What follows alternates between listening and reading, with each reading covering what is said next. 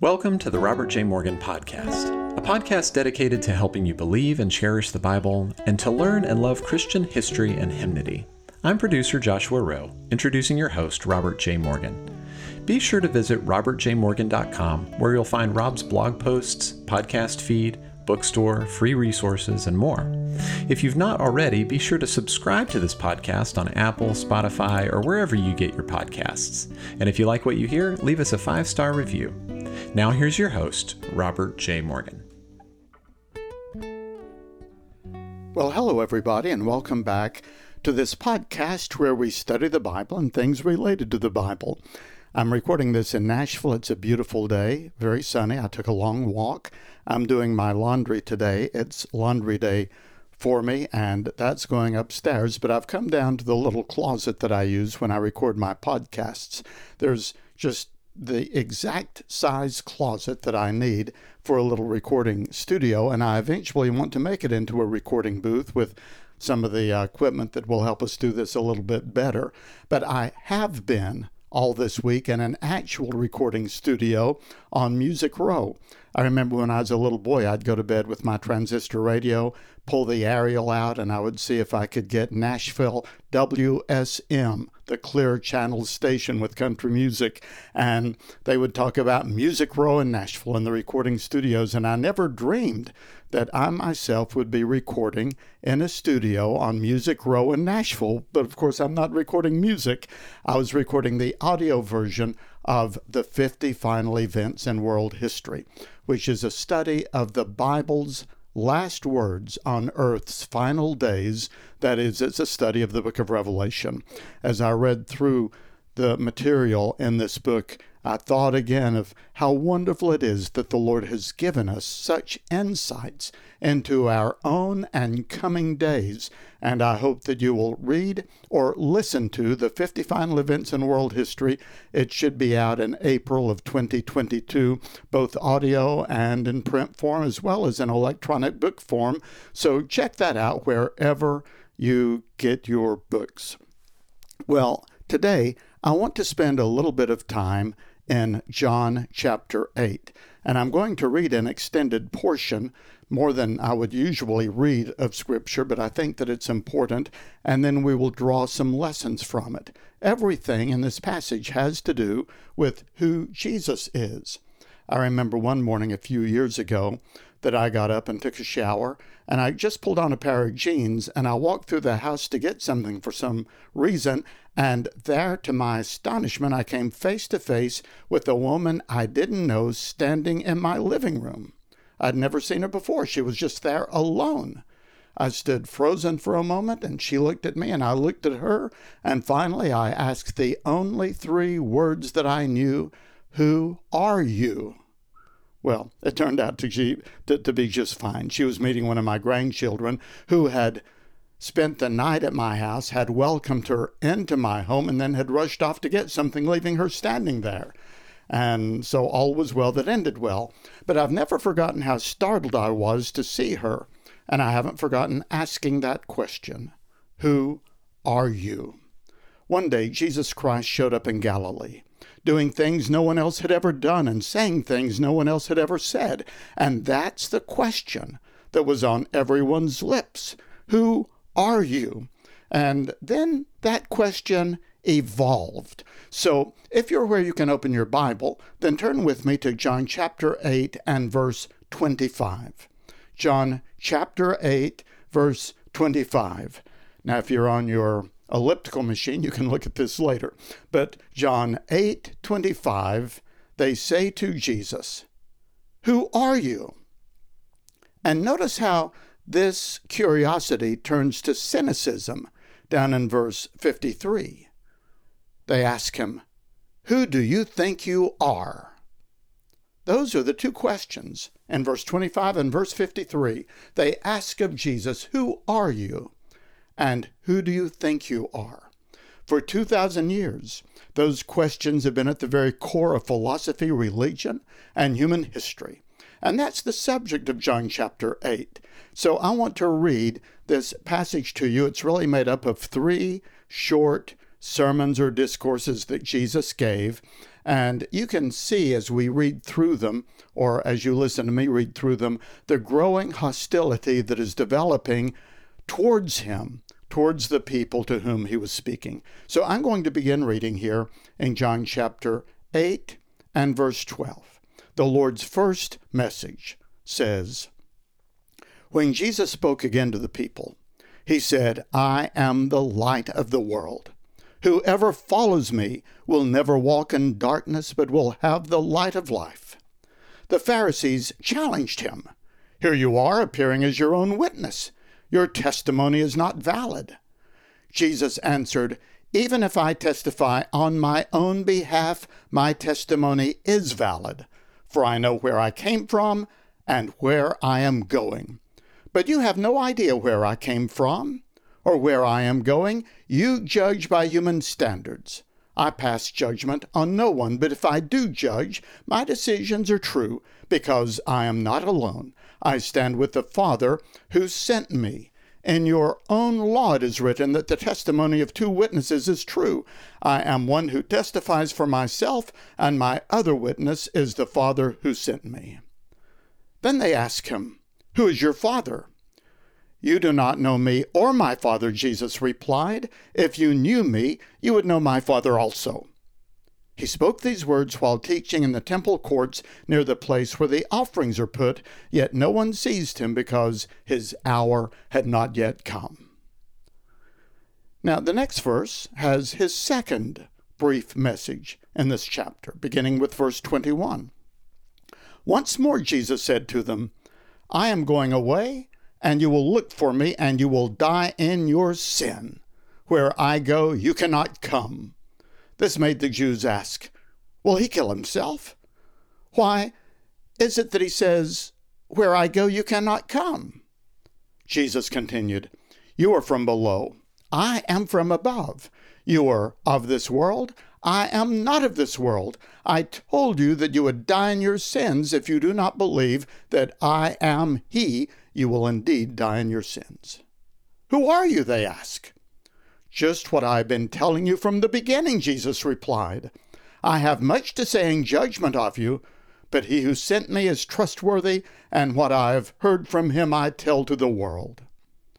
They did not understand what he was telling them about his Father, so Jesus said, When you have lifted up the Son of Man, then you will know that I am he, and that I do nothing on my own, but I speak just what the Father has taught me. The one who sent me is with me. He has not left me alone, for I always do what pleases him. Even as he spoke, many believed on him. Now, here's the third message, beginning in chapter 8 and verse 31. To the Jews who believed in him, Jesus said, If you hold to my teaching, you are really my disciples. Then you will know the truth, and the truth will set you free. They answered, We are Abraham's descendants and have never been slaves to anyone. How can you say that you will set us free? Jesus replied, Very truly I say to you, everyone who sins is a slave to sin.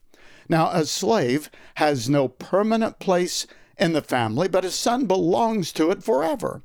So if the son sets you free, you will be free indeed.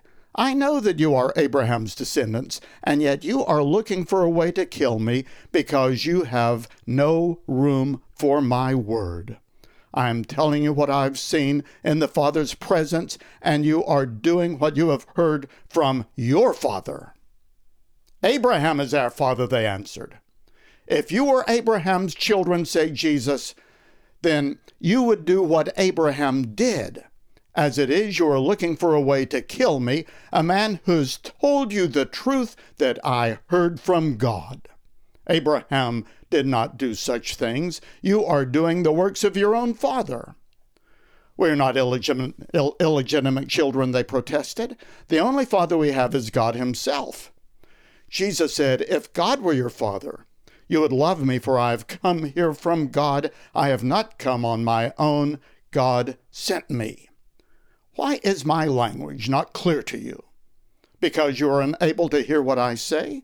You belong to your father, the devil, and you want to carry out your father's desires. He was a murderer from the beginning, not holding to the truth, for there is no truth in him. When he lies, he speaks his own native language, for he is a liar and the father of lies. Yet because I tell you the truth, you do not believe in me. Can any of you prove me guilty of sin? If I am telling the truth, why don't you believe me? Whoever belongs to God hears what God says. The reason you do not hear is that you do not belong to God. The Jews answered him, Aren't we right in saying that you are a Samaritan and demon possessed? I am not possessed by a demon, said Jesus, but I honor my Father, and you dishonor me. I am not seeking glory for myself, but there is one who seeks it, and he is the judge. Very truly I tell you, whoever obeys my word will never see death. At this they exclaimed, Now we know that you are demon possessed. Abraham died, and so did the prophets. And yet you say that whoever obeys your word will never taste death? Are you greater than our father Abraham? He died, and so did the prophets. Who do you think you are? Jesus replied, if I glorify myself, my glory means nothing. My Father, whom you claim as your God, is the one who glorifies me. Though you do not know him, I know him. If I said that I did not, I would be a liar, like you. But I do know him and obey his word. Your father Abraham rejoiced at the thought of seeing my day. He saw it and was glad. You are not yet fifty years old, they said to him and you have seen Abraham? Very truly I tell you, Jesus answered, before Abraham was born, I am. At this they picked up stones to stone him. But Jesus hid himself, slipping away from the temple grounds. Well, we've just read the bulk of John chapter 8.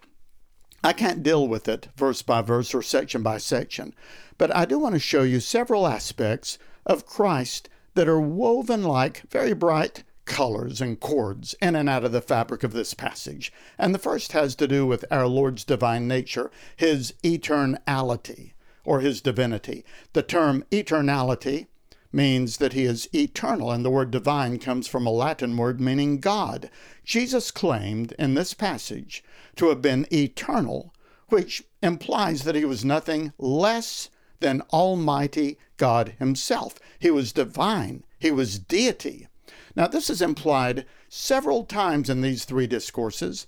Jesus began and ended all three of these sermons, for example, with I am statements. For example, in verse 12, he began at the very beginning of what we read by saying, I am the light of the world.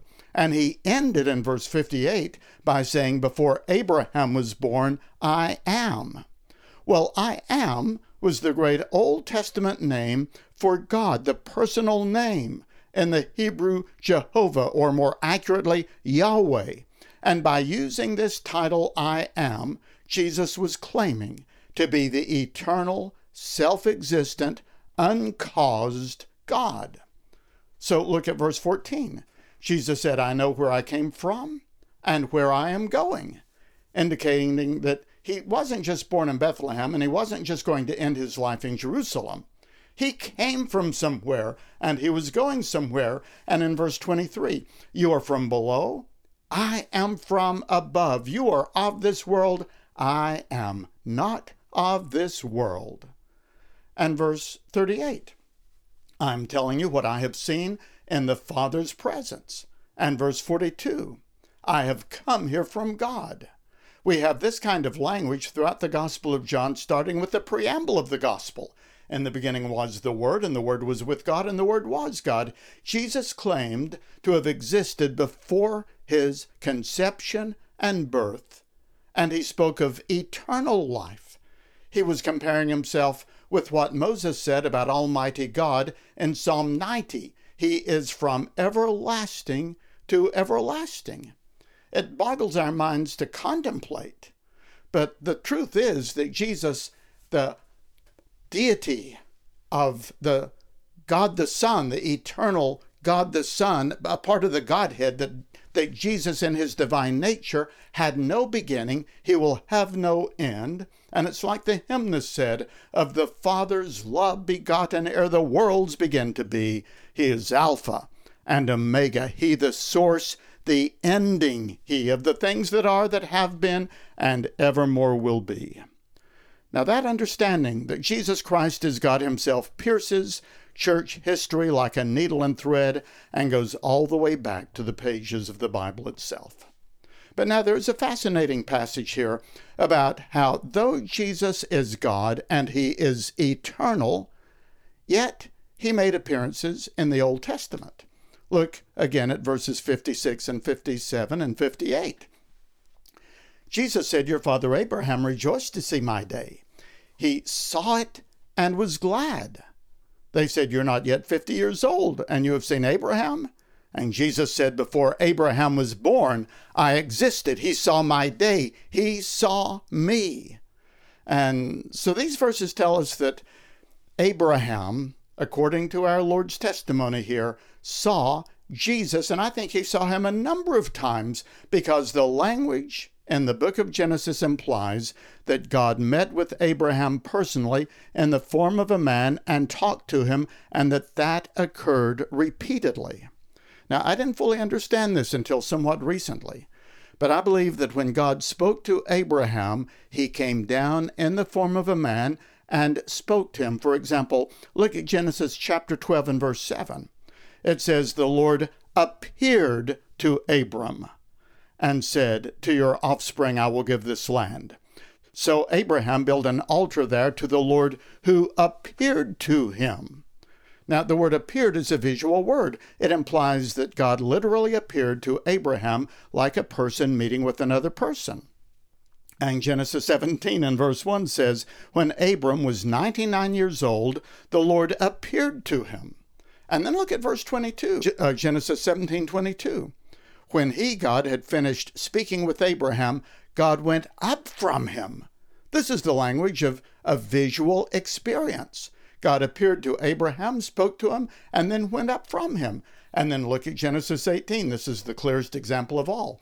It says, The Lord appeared to Abraham, the same kind of terminology, near the great trees of Mamre, while he was sitting at the entrance to his tent in the heat of the day. Abraham looked up and saw three men standing nearby.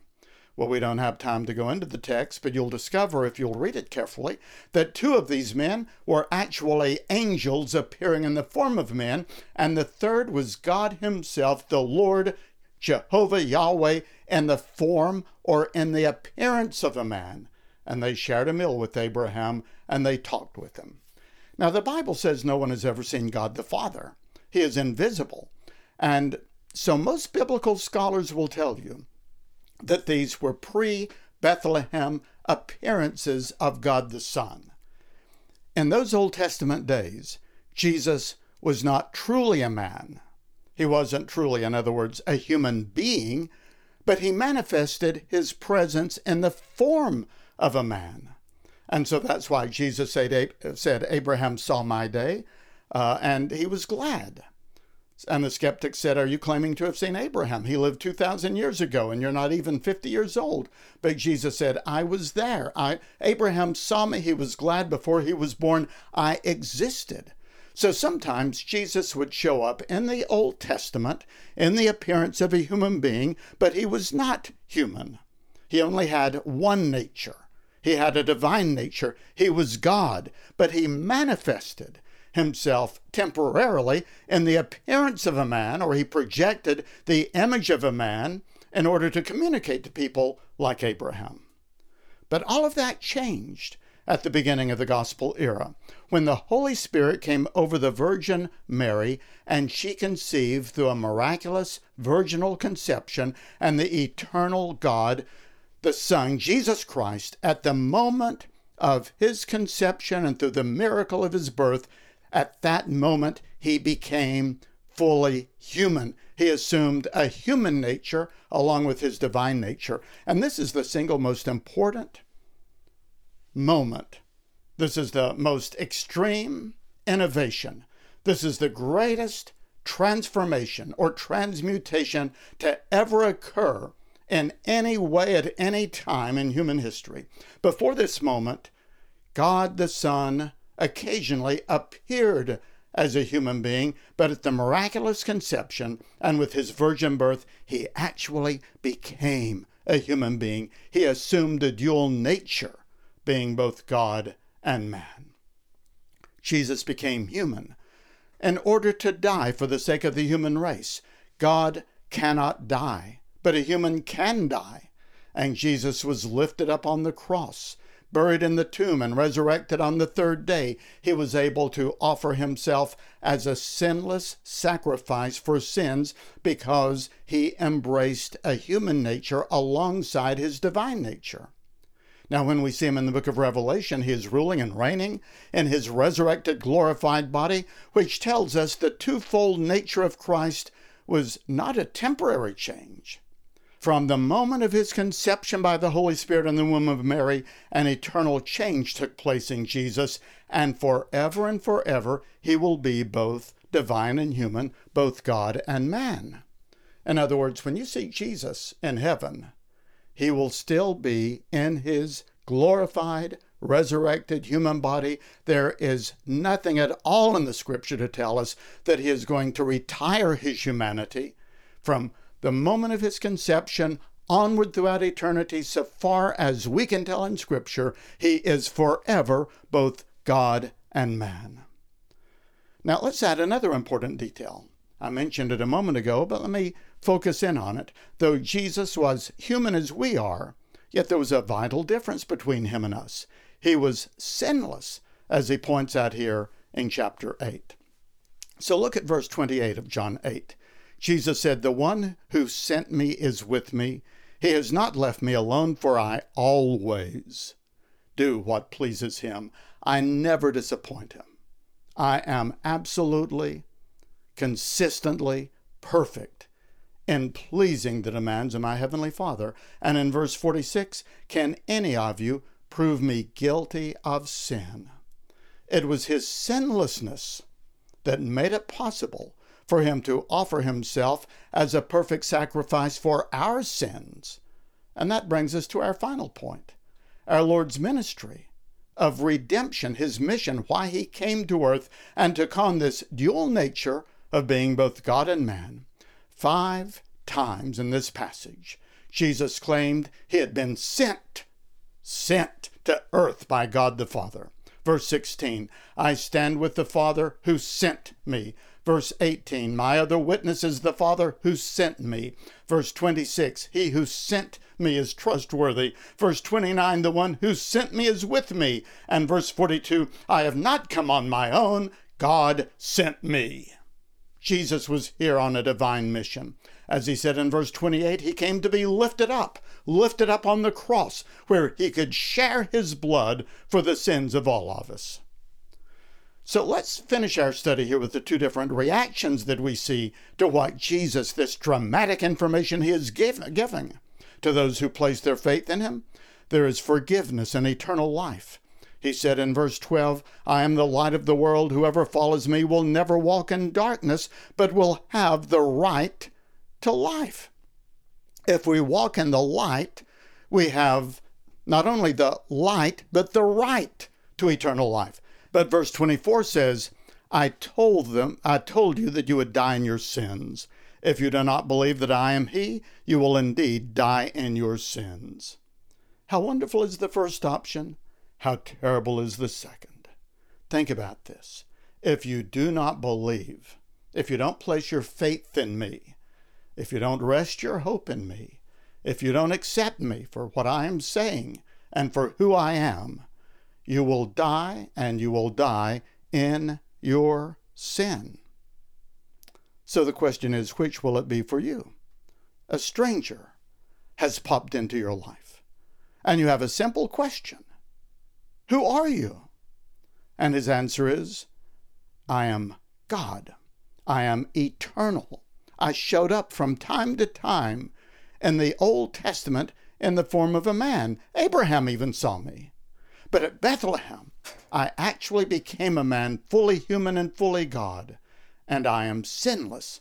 and I was sent to save you from your sins and to give you eternal life so that no one will ever have to die in their sins. This is why it's so very important for us to come to Christ not on the basis of trying to live a good life or on our merits or on our vague hopes of somehow getting to heaven, but on the actual historical and theological reality of who Jesus is, the God man, and what he did when he died and rose again and made it available for us to walk in light and to have eternal life because of who he is, what he did, and his being both God and man. He said, I am the light of the world. Whoever follows me will never walk in darkness, but will have the light of life. So if you're listening to this and you aren't certain about your own personal relationship with God through Jesus Christ, give yourself to Him in simple faith believing. Say, Lord, I don't understand everything about it. And this is miraculous information that I've just heard that there is one who is both God and human, fully God, truly God, fully human, truly human, and who was such in order to die for me and he rose to give me light and life and eternity. Then trust him. And you'll be saying with me in the words of a wonderful old gospel song Now I belong to Jesus. Jesus belongs to me, not for the years of time alone, but for eternity. Well, thank you so much for listening to this podcast and for a survey, taking this survey course with me of John chapter 8. And I hope that you will circle back around to my website, robertjmorgan.com, or to wherever you buy your books and check out the book coming out soon The 50 Final Events in World History. Well, this podcast is produced by Joshua Rowe and the marketing company Clearly Media. Audio editing is done by Courtney Warner. Music is by Elijah Rowe. A written version of this podcast is posted at my blog at robertjmorgan.com with the help of Sherry Anderson and Luke Tyler. And thank you for listening. May the Lord be with you and bless you. Until we meet again.